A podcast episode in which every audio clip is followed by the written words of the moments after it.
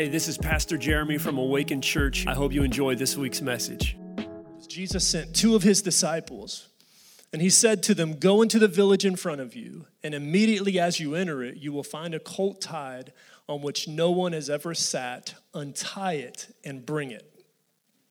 If anyone says to you, Why are you doing this? say, The Lord has need of it, and he will send it back here immediately. And they went away and found a colt tied at a door outside in the street, and they untied it.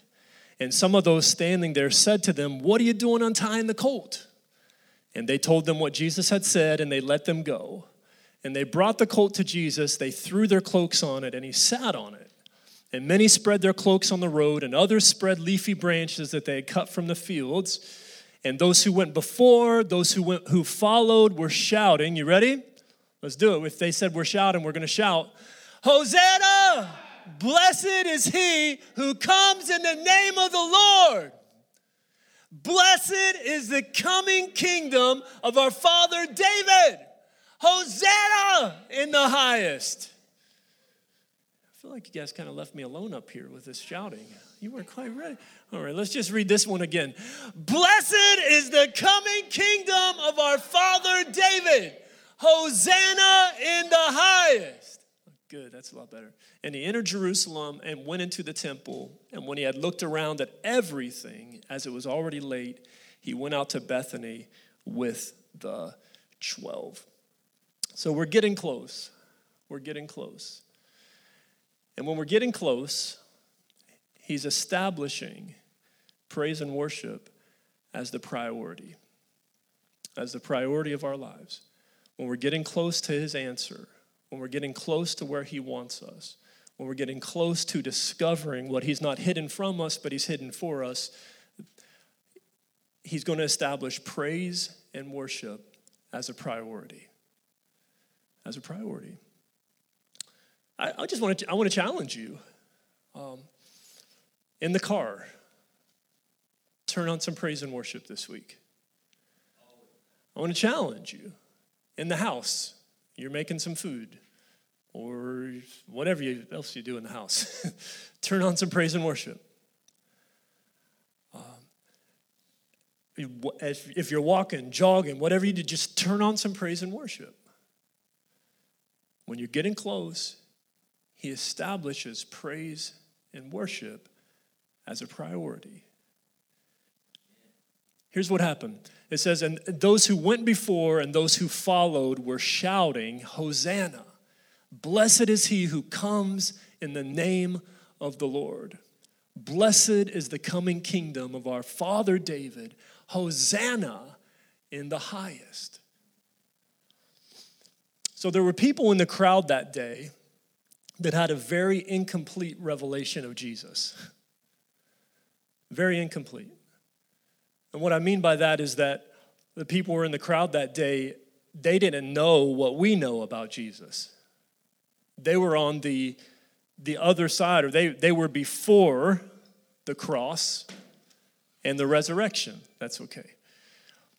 They were, they were before the cross and the resurrection, so literally this was happening about six days before he would be crucified.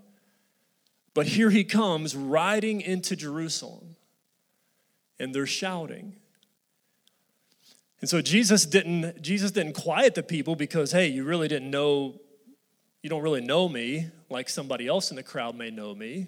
In fact, in another gospel writer, uh, I think it would be Matthew or Luke, he would say, you know, as people were trying to quiet others in the crowd, he would say, if these are quiet, then the stones are going to cry out. Right? So it's not a matter of us um, understanding everything about Jesus, maybe like someone else in the congregation that you know understands Jesus before we begin praising him. Um, there were people in the crowd that day that had a very incomplete revelation of Jesus, and yet they were praising him, and he accepted their praise. He accepted their praise.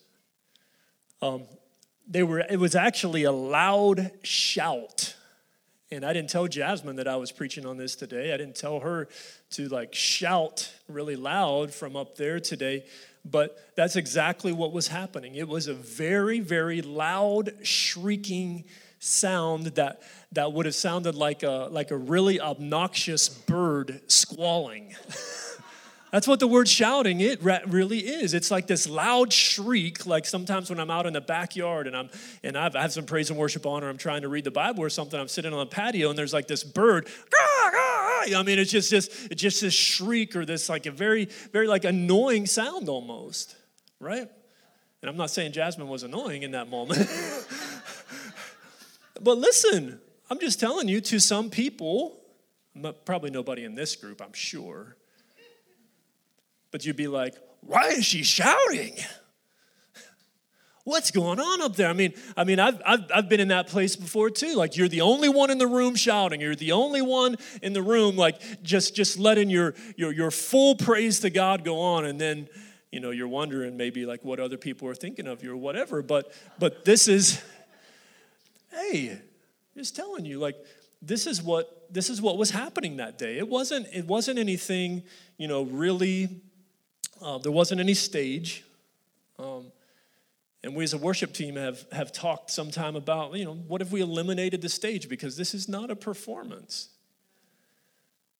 It's always presence over performance. This was not a performance that day, the, what we would call Palm Sunday. It was some people praising him. Now, very incomplete revelation. Some of the people had in mind what had happened just a couple hundred years ago when Judas Maccabee had rode into town, into Jerusalem, and took back the temple from the Greeks, because the Greeks had come in and desecrated the temple and basically had forbid the Jews from worshiping and made the temple unclean and all that. But Judas Maccabee, um, a Jewish revolutionary rode into town, took it back. And so when he rode into town, he rode in on a donkey, and people were, were waving palm branches and all this stuff. And so when Jesus comes in, there are probably people in the crowd, just historically speaking, thinking, man, he's going to save Jerusalem just like Judas Maccabee did. There's probably people in the crowd uh, that, that day that was very tired of the Roman oppression because the Romans, the Romans were really good at taxing the Jews and persecuting them. And so there were probably people in that day that, that thought when Jesus was coming in that he was going to relieve them from the Roman taxation and all kind of the oppression that people that they were under. There were probably people in the crowd that day that, that had, had that pictured Jesus coming in on the king's mule, just like Solomon. David put Solomon, his son, on the king's mule whenever he first became king.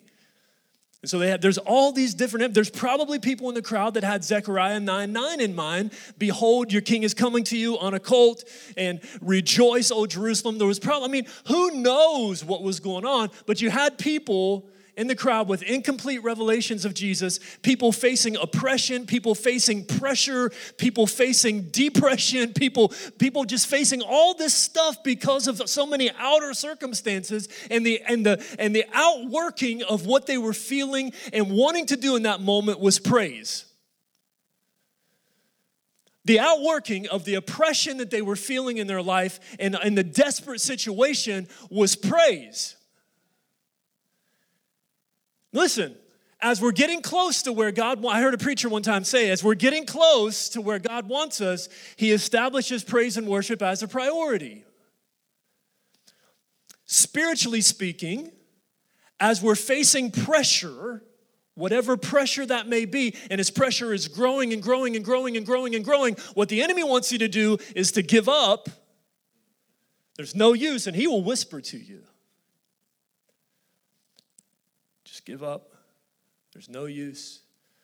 But what God wants you to do is to praise. What God wants you to do is let out your praise. And I'm and listen, I'm not looking for cheerleaders. I'm not, I'm not, this is not the, that's not the point of this message. I want you to be a cheerleader. All I want to do is just reveal some things about praise and worship to you today because there has to come teaching before there is the manifestation of what God wants. There has to be the declaration and then there's the manifestation. And so, what I want us to be is a people of praise and worship.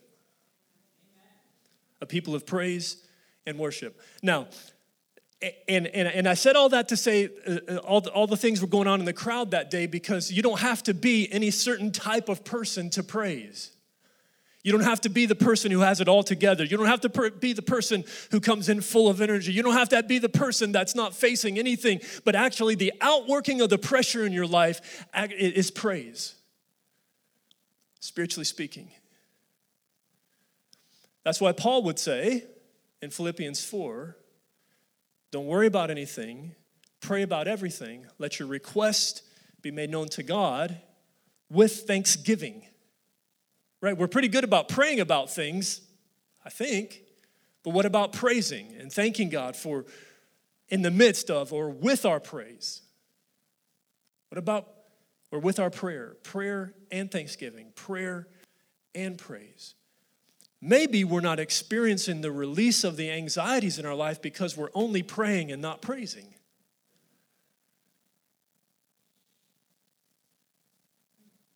That's a good point, Jeremy. Maybe we're not experiencing the release because we're only praying and not praising.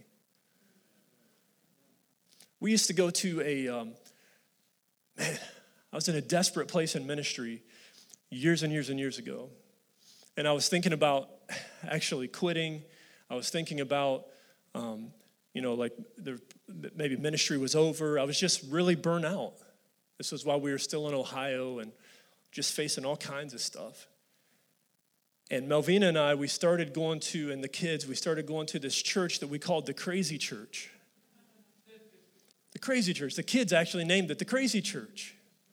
And this was a Nazarene church that just had caught on fire for the Lord. Like the pastor had a very similar um, trajectory as me. He was feeling burnt out and he got alone with the Lord and went to a conference and he came back with, with like this new sense of praise and worship and just and an anointing. And so when I think about atmospheres of praise, this is one of the, this is one of the atmospheres that I think of with people who didn't don't have it all together but people who are just abandoned in praise and not caring about if they shriek or shout or whatever. But this is the this is this is praise whenever i think about it. Praise like the crazy church. The kids would be like are we going to the crazy church. Yeah we're going to the crazy church. Where people just praise the lord and they don't care. They're down here on the floor kneeling and they're, they're standing in their seats, waving their hands. They're coming forward and praising. They're, they're shouting. They're dancing. They're waving flags. And all of this, Jesus is not as concerned with as perhaps you are. And he's not, of, not offended at all this exuberance. he's not offended by it at all. He's not. So, what I want us to do is realize so Psalms 22. Psalms 22 is a very emotional psalm. It's a, it's a messianic psalm, at least the first three verses that we're going to read here. But, but it details something about praise that I want us to see, and then we're going to go to worship in just a few moments if you'll hang, hang with me. But, but David says here in Psalms 22 my God, my God, why have you forsaken me? Why are you so far from saving me from the words of my groaning? Oh my God, I cry by day, but you do not answer, and by night, but I find no rest. Yet you are holy, enthroned on the praises of Israel. We were just singing that song, Inhabit, right? In the beginning, that was the first song. He inhabits our praises, or he's enthroned on the praises of Israel. So that day, when he was riding into Jerusalem, you didn't see a crown, all you saw was a donkey. but he was literally enthroned or sitting on the praises of people. If we could just capture, if we could really get this today, is that whenever you begin praising the Lord, and that word is actually the word hallel, which is where we get the word hallelujah from. And it comes from a deep place. If you research just a little bit more, make one more click. If you're into fancy clicks like I am on, on Google, if you click one more time on your computer to dig just a little deeper, it comes from a deep place, this hallel. It's a deep praise. You are enthroned on the hallels, the praises, the thanksgivings from a deep place. You set up your throne right there. In the room here, we don't see a throne. Whenever we're praising, we don't see a throne. All you may see are hands raised. All you may hear are songs being sung. All you may hear are shouts. All you, all you, may, all you may hear is uh, like some music playing, some instruments playing. But what's happening is a throne is being established, or Jesus is coming and sitting in the midst of our praises. So your praise produces a throne. That's the imagery that you have to get. If you if you praise God in your car, you're establishing a, a throne for him right there. If you praise, if you turn on some praise and worship while you're cooking, you're establishing a throne for him right there. If you're if you're in the hospital and you're you start praising the Lord, like our good friend Tony before he passed away, he said, I raise a hallelujah. He raised a, he made a throne for God right there in the midst of his hospital room. I want you to sit here, Lord. The people that day were creating a throne for him. And they had a pers- something personal to contribute to the throne. I just want you to know. There were their shouts, there were, there were songs, they were, they were actually quoting Psalm 118, a portion of Psalm 118, when they said, said Hosanna, which means save now. See, as we're getting close, we cannot forget that Jesus is Savior. We cannot forget this. Jesus is Savior. As we're getting close, it's so much less about a building, it's so much less about a location, and it's so much more about what He's doing in your heart and my heart. As we're getting close, it's just so much more than what we realize. And that, that's the case with so many things we're trying to figure out in our life. If you're trying to figure out your future, you're trying to figure out your finances, you're trying to figure out so much, and we're always like, ah, we have so many decisions to make on a daily basis, and it's just what he wants to do is come and minister to our heart. And what's and what is he doing in your heart? That's the most important thing. That's the most important thing. And so the people caught on to it because the word for, for Thanksgiving, let me see if I have it up here. Psalm 100 Verse 4 says, you We enter his gates with thanksgiving and his courts with praise. Give thanks to him, bless his name. Like, if we could. If we could just picture the old school tabernacle, the tabernacle of Moses, it had one gate. And so David is saying, we enter his gates with thanksgiving. Like there's actually a way to enter into his presence, which that's what the tabernacle um, symbolized. God's presence. That's what set apart his people from every other people was his presence dwelling among them. And so David said, This is the way we enter. By the way, as David was on the hills um, penning these psalms and making instruments, this was his heart. And so he caught this vision, he caught this idea. This is how we enter into his presence. We enter in with thanksgiving. And the word thanksgiving actually means to throw or to cast. Like I am throwing, I'm casting my praises on Him. I'm casting what I'm thankful for onto God. I'm entering with thanksgiving. And then after you enter the gate of the tabernacle, or the yeah, the gate of the tabernacle, we enter his gates with thanksgiving and his courts with praise. That's the outer court. And the first thing you see there is a, there's an, a, an altar. Whenever you pass through the gate of the tabernacle, I may have a visual. Yeah, yeah. But better say, ooh, ah. All right. All right, so the gate is the purple line right over here with the there. That would David says we enter his gates with thanksgiving. And this is the outer courtyard and his courts with praise. The writer of Hebrews would say to offer a sacrifice of praise continually before God, which is, our, which is the fruit of our lips. So, this was the imagery that David was given us. Like, there's actually a way to enter God's presence, and it's with thanksgiving. It's with throwing, literally throwing our, our, our thanksgiving, our thanks to Him.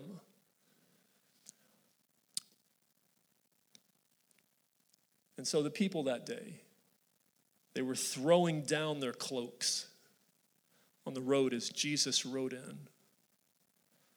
They were throwing down their cloaks, which we talked about a few weeks ago with blind Bartimaeus. Remember, it was, um, um, it wasn't this cool leather jacket I'm wearing today, but it was a,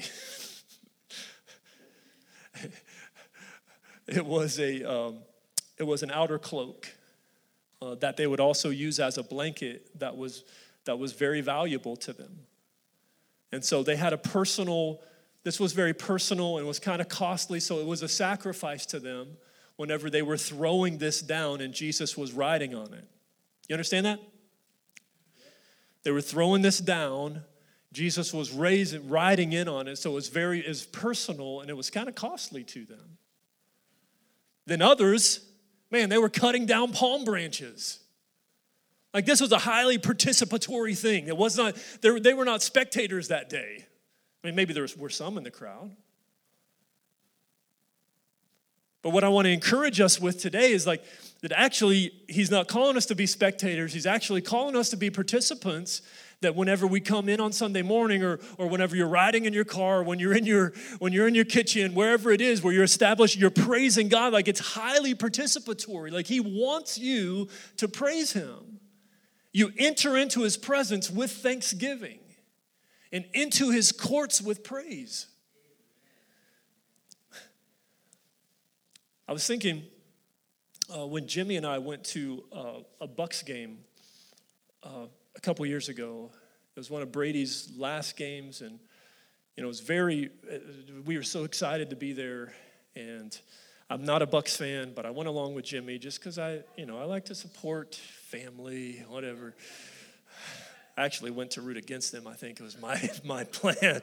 Um, but listen, like so so you go into this. We're accustomed to like to coming in a certain way to like sporting events like that right? Because you you you know you find a place to park and then you and then you uh, you know you got to make sure you have your ticket and and you come in and you pass security and you show them your ticket and then you're like oh man like where's our seats? Are way up there. As if you're like me you can't afford the big the, the, you know the good seats. So you're like oh man they're way up there. So you're like okay you ask the usher am I seat up? So i mean you're willing to climb upstairs to get to your seat which you can almost barely see sometimes but there's like there's like so much you go through to get to your seat, to get to the place, to be part of this experience.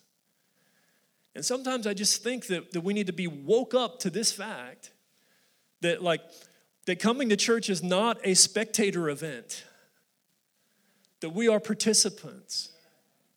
We are all participants, whether or not you play an instrument. Everybody just let me know you have a voice today. Everybody just say something. Ah, scream something. Okay. All right, so everybody is a participant. You know, and I think it's as we're getting close, what he's doing is he's establishing praise and worship as a priority. So praise has to be a priority in your life. Praise has to be a priority in your life. It has to, and praise is a sacrifice. Sometimes, sometimes it costs you something. The praise that comes from your mouth, the praise, the songs that you sing, like it's going to take some breath from you. It's going to take maybe some some some jumping from you. I don't know, but every like there's so much more legal in praise than what we actually do. Like it's okay to jump, it's okay to dance, it's okay to clap, it's okay to sing, it's okay to shout, it's okay to kneel, it's okay to wave your hands. Like all this is legal, right? And it's not that God is telling you you have to do this. Sometimes He will if you're actually listening. Sometimes He'll, he'll let you know what He wants in the moment. I remember early on when I first got saved, and I, we were having like this, this, this, not a secret prayer meeting at, at, Bible college, but it was almost like a secret prayer meeting. We would just, we would just gather in the basement of the chapel, and I would just literally be arrested in His presence for a long time. And he would let me know like exactly what he was wanting in that moment, just to stand still or to, to open my mouth and praise or to hold my hand. And I would, I would sense his presence in such a strong way. Why? Because he was establishing his throne right where I was right? So the songs aren't the end that we sing on Sunday, they're not the end. We're entering into his presence with thanksgiving. We're entering into his courts with praise. So they're unto an end. The songs are not the end. The set list is not the end. We're entering into something. Like we have to begin seeing the presence of God as something that we enter into, not just that like like the preaching is uh, is the end or the songs are the end or whatever. The presence of God is something we actually enter into. Like like if you want to just this imagery, it's not it's not a, a completely correct metaphor, but but like so so you're on the outside of the Bucs game or you're on the inside of the Bucs game. Are you going to be watching it from home or you want to be part of the experience? Right? There's a way that we enter into, and it's with thanksgiving and it's with praise.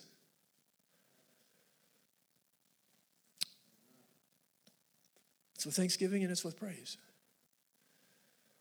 I was woke up this morning by this thought. The Lord said He just wanted me to He wanted me to go get up and go sit in my chair and just praise Him. So I just so I just I literally I went to my chair, got my coffee, which took a long time, and I got my coffee took the dog out, sat in the chair, and I just, I just stayed there praising the Lord.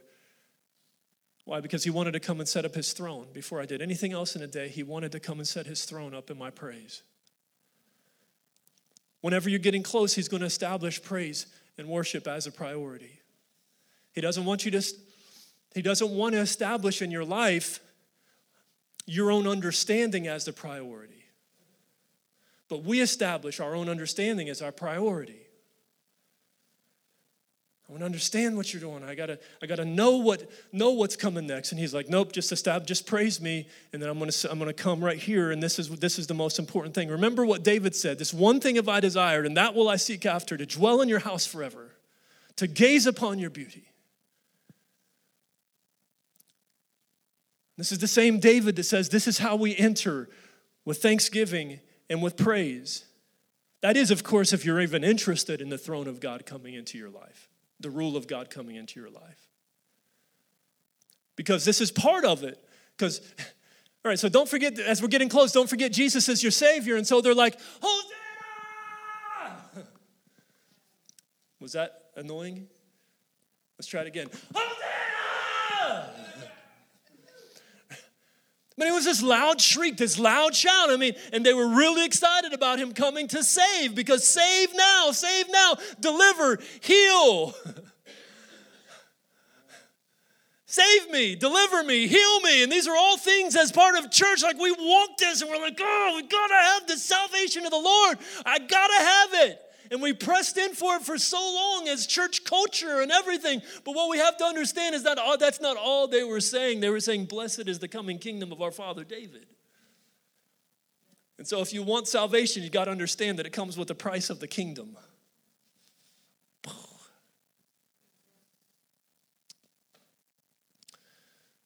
He hasn't come so you can check off a box on a connection card. He hasn't even come so you can just be baptized and then get up and go your own way. No, he's come. We're getting close so that he can establish his kingdom in your life and in my life. Why? Because his kingdom is for us. This is what we learn to pray, right? The disciples come and they say, Lord, teach us to pray. And he's like, okay, pray like this Our Father who's in heaven, holy is your name, your kingdom come, your will be done. Right? And so, if we're welcoming his kingdom, then we're welcoming his rule. And what we're learning is that there's a little bit of, like David's getting us, giving us some hints here. Okay, you're wanting salvation. Okay, you're crying out for salvation. Okay, what does praise do? Praise creates the throne of God. It creates, creates the, the, the potential of his throne, his kingdom coming in your life because this is really what's, what, what he wants for you. You enter into his courts, or enter, enter into his gates with thanksgiving, his courts with praise. He's wanting to establish a throne in your life, a throne in your life. Remember that illustration we did years ago, Omar? Where I had you on a chair and and we're like, okay, you know, we want you to come and sit on my sit on my my let's just do that again, Omar. Come on up here. All right, we got to do a reenactment. Come on up, Omar. Hey, how many of you miss Omar? I miss Omar. All right. I love you, man. I love you. All right, sit right here. So,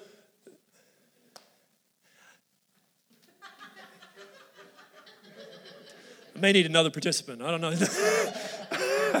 All right, so so we're like, so so the, let the stool represent our heart, and we're like, man, God, come. We're going to establish your throne. we're like, we want your kingdom to come, and then then all of a sudden, how did this illustration go? You remember?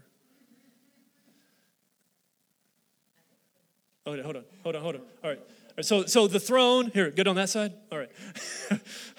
Maybe should have thought about this beforehand. All right, so the throne, let's start over again. The throne represents our heart. And we're like, Jesus, come and sit on the throne of my life, my heart. I mean, we're enthroning you on our praises, come and reign. And so Jesus is like, hey, yeah, come on. I'm going to sit right here on the throne of your life. I want to be king of your life. And then I'm like, hey, hold on a second. Hold on a second but I'm worried about this. I'm stressed out about this. But but Jesus being so good to us, he's like, no, I want to take the throne up. Just, and he's not going to share it with me. Remember, he's not going to share the throne of my heart with me. He wants to be there by himself because he knows that this is what he was created for, for not, not me. this is not, not created, but this is what he exists for. He's king.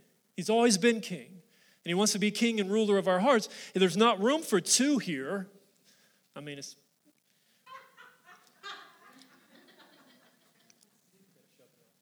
There's not, there's not room for two. yeah, yeah, take it. Take it. It's your throne. Thank you, man. Thank you.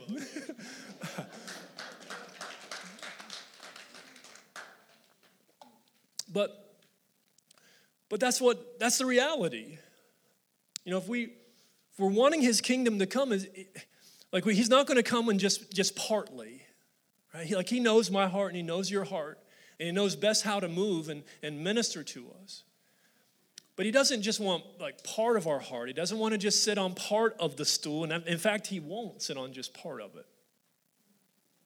He's not going to share it. And so, as they're saying that day, blessed is, is the coming kingdom of our father David, you have to understand what the coming kingdom of our father David actually meant. Like, yes, it's a fulfillment of prophecy that David would always have one sitting on the throne. So he's fulfilling all kinds of prophecies, really. Like he is, God is watching over his word to perform it. Jesus rides in uh, fulfilling all kinds of prophecy. But then you have to understand that the coming kingdom of our father David, David's kingdom began with the kingdom of praise and worship. His kingdom began with the kingdom of praise and worship. When David came into came as became king of Israel, the first thing that he did was set up a tabernacle for the ark. Actually, he went to get the ark, which was a symbol of God's presence, bring it back to Jerusalem, and then he pitched his own tent for the ark, set up 4,288 musicians and singers to minister continually before the ark. Why? Because when he's getting close, when he's moving, whenever there's transition, he's going to establish praise and worship as a priority. Why? Because he's enthroned on our praises. That's what he does. That's what he does. He establishes praise and worship as a priority.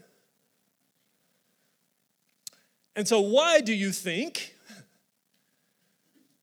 that we've been going through these different transitions?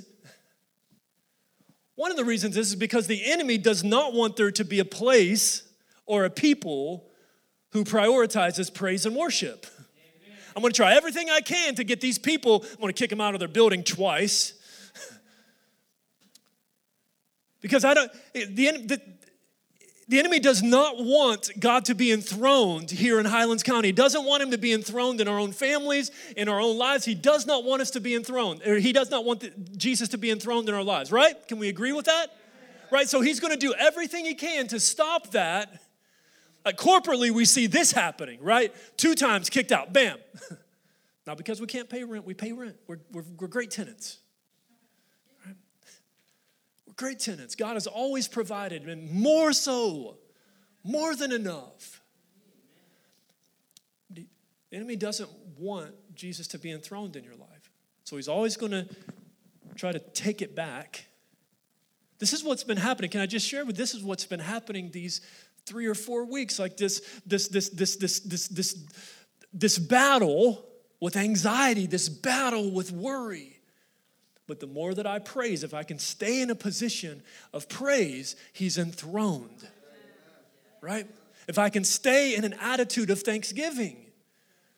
Because He doesn't just say, pray, don't worry, pray, but He says, don't worry, pray with thanksgiving. Because this is how we enter in with thanksgiving and praise.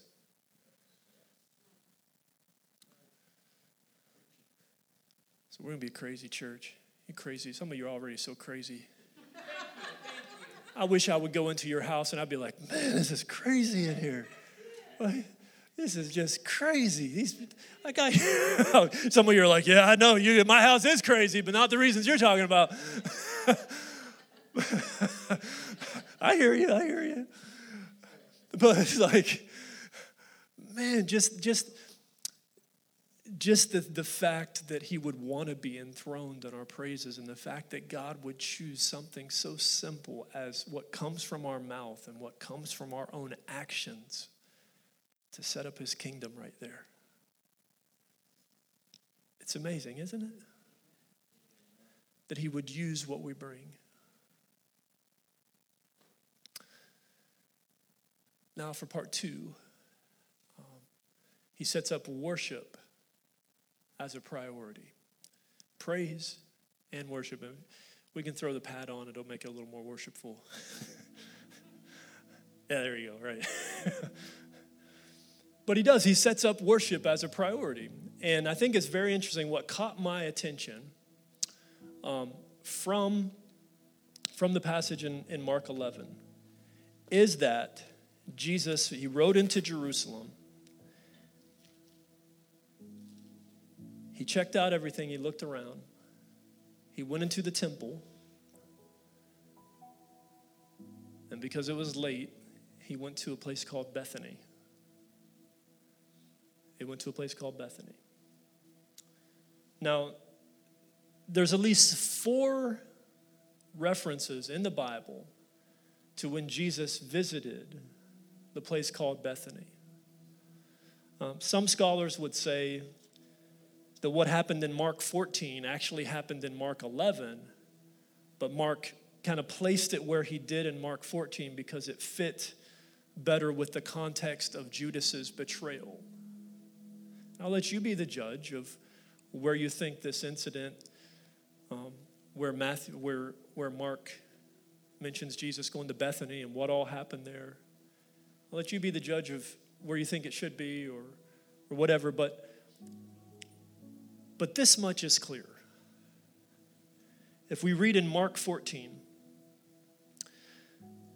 verse 3, it says, And while he was at Bethany, in the house of Simon the leper, as he was reclining at table, a woman came in with an alabaster flask of ointment of pure nard, very costly. And she broke the flask and poured it over his head there were some who said to themselves indignantly, Why was the ointment wasted like that? For this ointment could have been sold for more than 300 denarii and given to the poor. They scolded her. But Jesus said, Leave her alone. Why do you trouble her? She's done a beautiful thing to me. For you always have the poor with you, and whenever you want, you can do good for them. But you will not always have me. She's done what she could. She's anointed my body beforehand for burial. And truly I say to you, wherever the gospel is proclaimed in the whole world, what she has done will be told in memory of her. So here we are over 2,000 years later, telling about what this, this lady named Mary did to Jesus. So remember, when we're getting close, he's establishing praise and worship as a priority. If he's sitting, listen, if he's sitting up his throne in our midst, then a natural outworking of that, like just the, the natural outworking, if he's setting up his throne in our midst, here is, here is a natural outworking of his throne being established. And this is probably one of the most um, mostly used words for worship is the act of kneeling in his presence. The act of kneeling in his presence. Why? Because he's king. Because he's king. If you wanted to go even a little bit lower, then it's actually kissing the, the feet of the one.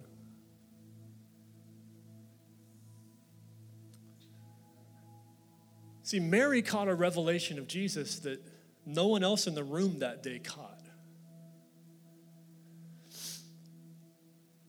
There are people on the road praising, Hosanna, save now. But Mary caught a revelation of Jesus that no, none of the disciples in the room caught that day. She broke open the flask of ointment, the alabaster box. One commentator I read said that it could have been worth up, like in today's terms, like $25,000.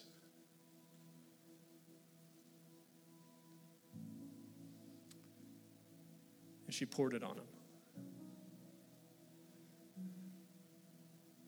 Anointing his body for burial. That's what it says.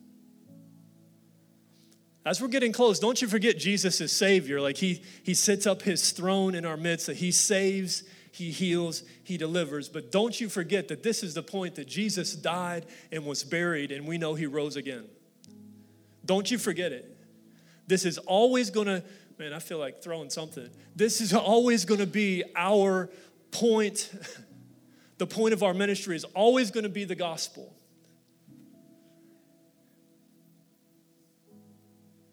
It's always going to be the gospel. it's always going to be the gospel. It's always going to be giving to Jesus what he's worth because listen, that he's waiting for some people or he wants some people in the room to catch a clear revelation of who he is because if he's setting up a throne, then he's worthy of worship like a king is worthy of worship. Right? And so this is what Mary had caught on to. This is what Mary had caught on to, and I'm sure it was a calculated risk.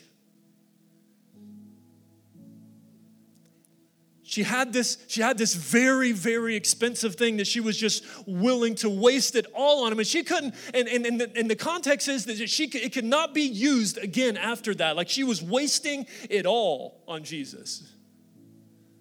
So, some of you in the room are kind of wonder why we linger sometimes in worship, and especially like when Jasmine is playing the keys and just ministering to the heart of the Lord. Some of you are like, oh man, I don't know why, why are they taking so long with this? I wish we could just hurry up. It's because He's wor- worthy of every last drop. He's worthy of every last drop. And He didn't die on a clock, He died on the cross. He didn't. I heard somebody else say that. But He didn't.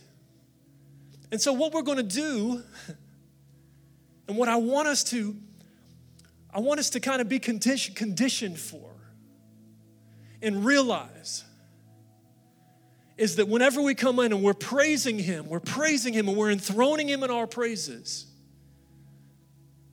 that He is worthy of every last drop of worship and adoration. Something that costs you something. I'm not talking about money, but something that costs you something. Now, for some of us, it's maybe for a lot of us, it's like all we can do to even make it to church sometimes. And I understand. But what if, what if we came in with this mindset or with this heart posture sometimes. Not like just rolling out of bed and getting here like 15 minutes late and like, oh man, whatever. But what if we came with this posture? I'm going to get up early because I'm going to corporate worship. I get to enthrone him on my praises. And when I get there in the midst of the people of God, I am going to I am going to spend everything I have on Him. Every drop of energy, every drop of love, every bit of praise that I can possibly have in my heart. This is what I'm going to pour on Him because He's worthy of it.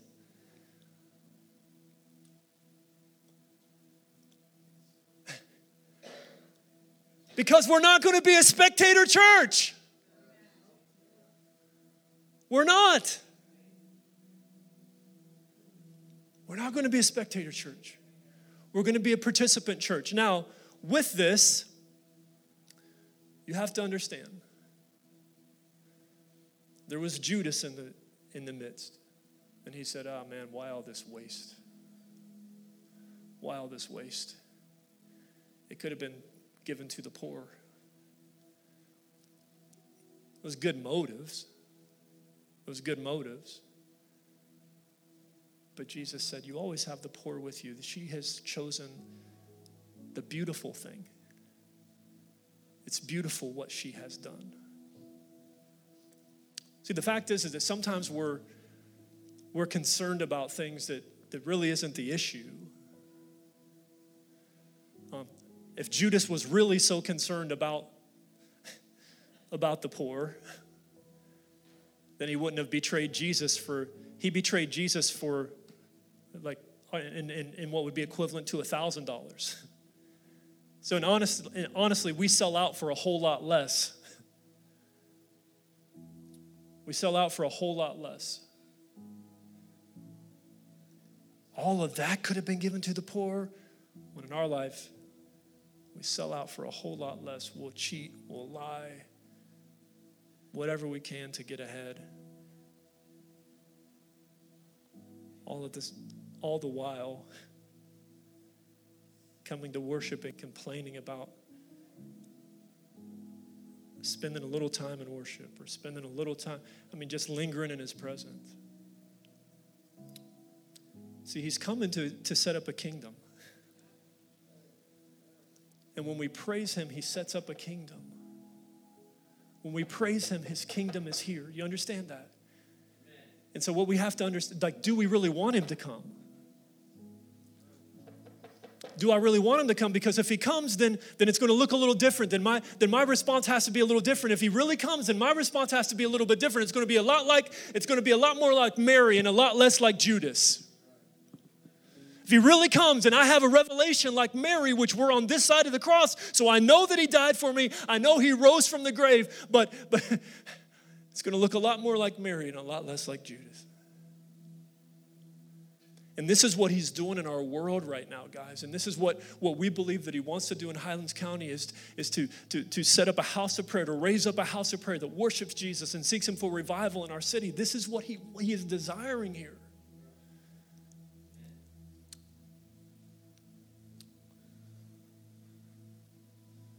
So, the question is are you in?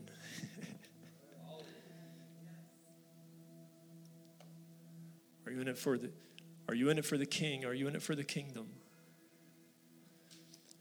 Because he's establishing praise and worship as a as the priority of our lives. That it trumps everything else.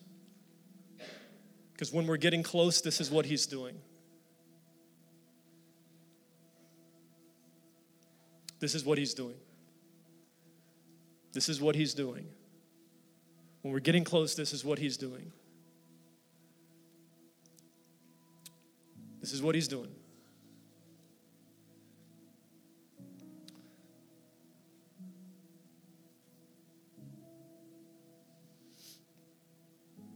As the um, as kind of the the seal of today for, to to land the plane, to land this message. I want us to come to the table of the Lord.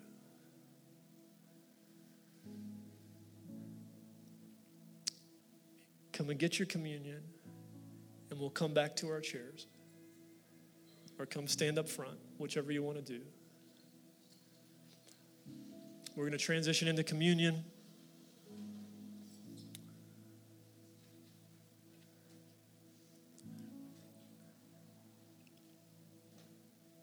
And even though it's the end of the service today, I want us to condition our hearts come over here. You can come in just a minute, guys. I want us to condition our hearts that from now on, whenever we take communion in service, that it isn't an end to the worship set. It's not an end to what we're doing because what usually happens whenever we give communion in service is that we'll give communion and then everybody kind of sits down and is just kind of like there. But I want us to see communion as a continuation of our worship. Like, if anything, communion isn't an end, it's, a, it's an invitation into more. Because in this, you see the tangible representative representation of what Mary saw. You understand that? So Mary saw, she got the revelation of Jesus dying and being buried, which is the body and the blood of Jesus. And so, what she did as a result of the revelation she caught was she gave it all, poured it all out. So, come to the table of the Lord today. You can get your communion and, and be seated or stand before me, whatever you want to do.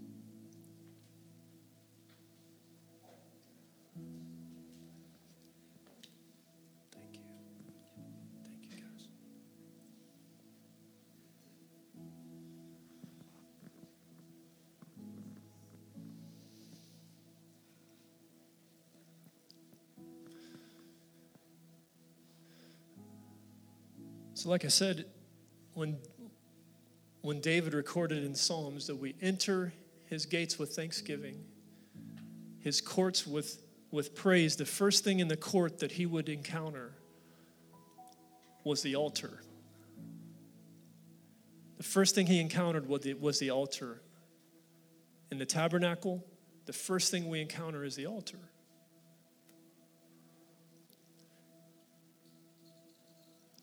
All throughout, if you looked at the patriarch's life, thank you guys for standing. I know I'm continuing to talk a little bit, but all throughout the patriarch's life, if you, if you trace back, man, even, even um, God made animal skins for Adam and Eve, so there had to be a sacrifice there. Abel offered a better sacrifice than Cain.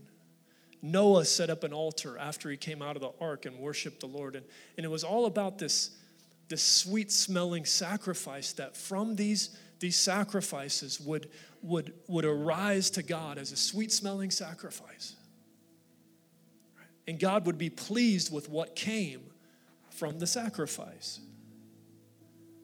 And the point is this is that when Mary offered what she did, the fragrance, John 12 would tell us, filled the room. The fragrance of her worship filled the room. What would happen if, if the fragrance of our worship began filling the room wherever we found ourselves, filling the car, filling our room, filling, man, Jasmine and I were worshiping at like 10.30 in, in, at night last night and the, the presence of the Lord just came. Because you're enthroning him and, and then the, his, his presence comes.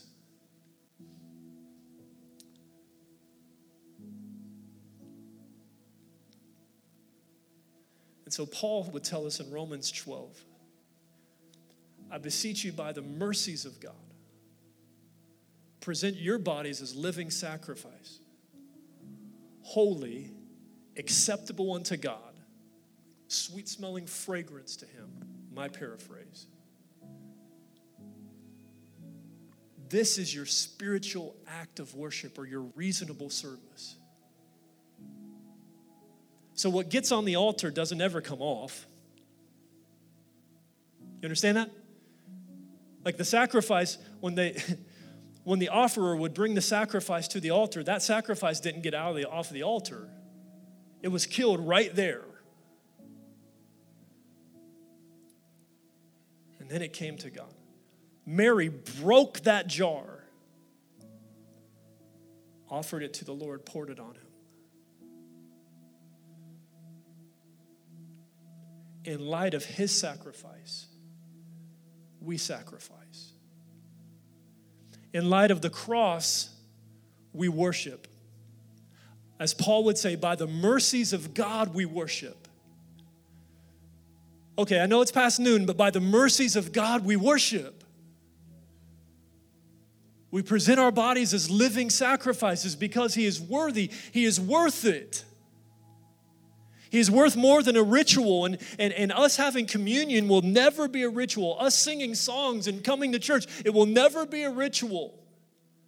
If it ever becomes that, I pray God shuts us down. Amen. And He will.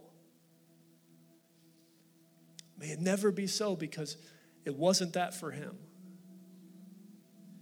Don't you know that he loves us so much that he gave his one and only Son for us? That whoever believes in him shouldn't perish but have everlasting life. And this is why we worship. This is why we praise. And so we thank you for your body, Jesus.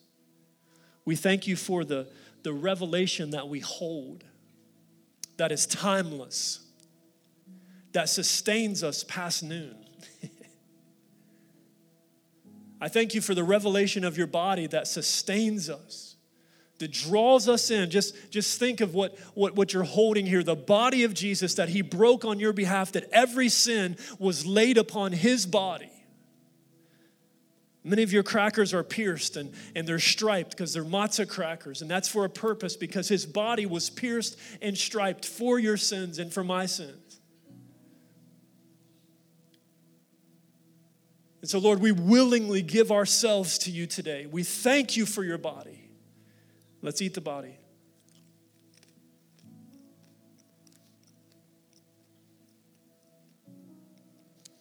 Thank you, Lord. And as we as we drink the cup today, as we drink the cup today, we realize, as we often say in the, the long reading, that we hold the most powerful substance in the universe. But as we hold this, this, this blood of the Lord, we realize that you poured it all out for us, and so we're committing our lives to you that we pour it out for you. By the mercies of God, we present our bodies as living sacrifices, holy and acceptable unto you. Come on, just tell them in your own way. Come on, just tell them. Just tell them. I give my all to you. If it's your desire, don't tell them if it's not if it's not real. I give my all to you. I give my all to you. I'm tired of the rituals. I'm tired of going through the motions. I, I don't even know what a, what a crazy church looks like, but all I want is for you to be enthroned in our praises. All I want is for you to be enthroned in my life. All I want is for you to save now. Hosanna, save now. Deliver us from worry, deliver us from addiction. Deliver us from ourself. Deliver us from taking back the throne so often in our lives, God. Deliver us through the power of your blood. Deliver us. And we willingly pour it all out on you.